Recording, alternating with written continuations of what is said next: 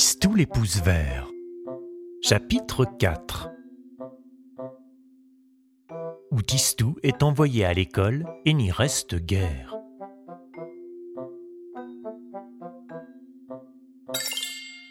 Jusqu'à l'âge de 8 ans, Tistou ignora l'école. Madame Mère, en effet, avait préféré commencer à elle-même l'instruction de son fils et lui enseigner les rudiments de la lecture, de l'écriture et du calcul. Les résultats, il faut en convenir, n'étaient pas mauvais. Grâce à de très jolies images achetées spécialement, la lettre A s'était installée dans la tête de Tistou sous l'apparence d'un âne, puis d'une alouette, puis d'un aigle, la lettre B sous la forme d'une bille, d'une boule, d'un ballon, etc. Pour le calcul, on se servait d'hirondelles posées sur des fils électriques. Tistou avait appris non seulement à additionner ou à soustraire, mais il parvenait même à diviser, par exemple sept hirondelles par deux fils, ce qui produit trois hirondelles et demie par fil. Comment une demi-hirondelle pourrait-elle se tenir sur un fil électrique? Cela, c'est une autre affaire que tous les calculs du monde n'ont jamais pu expliquer.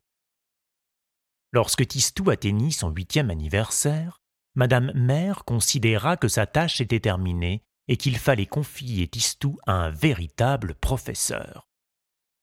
On acheta donc à Tistou un très joli tablier à carreaux, des bottines neuves qui lui serraient les pieds, un cartable, un plumier noir décoré de personnages japonais, un cahier à grandes lignes, un cahier à petites lignes, et on le fit conduire par le valet Carolus à l'école de Mirepoil, qui avait très bonne réputation. Tout le monde s'attendait à ce qu'un petit garçon si bien vêtu, qui avait des parents si beaux et si riches, et qui savait déjà diviser les hirondelles par moitié et par quart, tout le monde s'attendait à ce que ce petit garçon-là fît des merveilles en classe. Hélas, l'école eut sur Tistou un effet imprévisible et désastreux.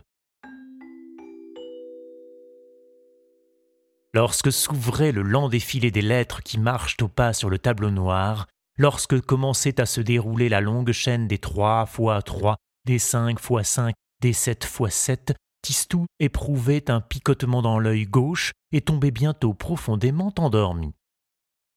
Il n'était pourtant ni sot, ni paresseux, ni fatigué non plus.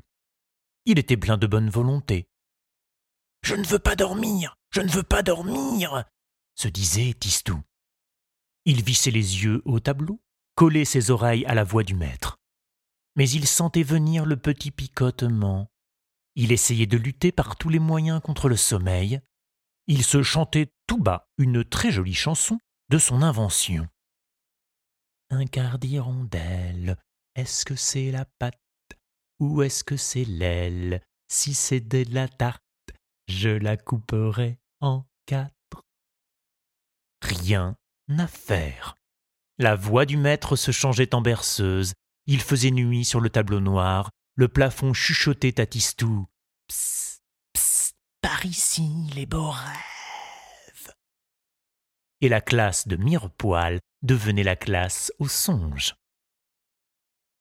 Tistou criait brusquement le maître. Je ne l'ai pas fait exprès, monsieur, répondait Tistou, réveillé en sursaut. Cela m'est égal Répétez-moi ce que je viens de dire Six tartes divisé par deux hirondelles.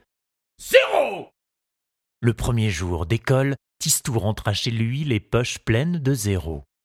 Le second jour, il reçut en punition deux heures de retenue, c'est-à-dire qu'il resta deux heures de plus à dormir dans la classe. Au soir du troisième jour, le maître remit à Tistou une lettre pour son père. Dans cette lettre, Monsieur Père eut la douleur de lire ces mots. Monsieur, votre enfant n'est pas comme tout le monde, il nous est impossible de le garder. L'école renvoyait Tistou à ses parents.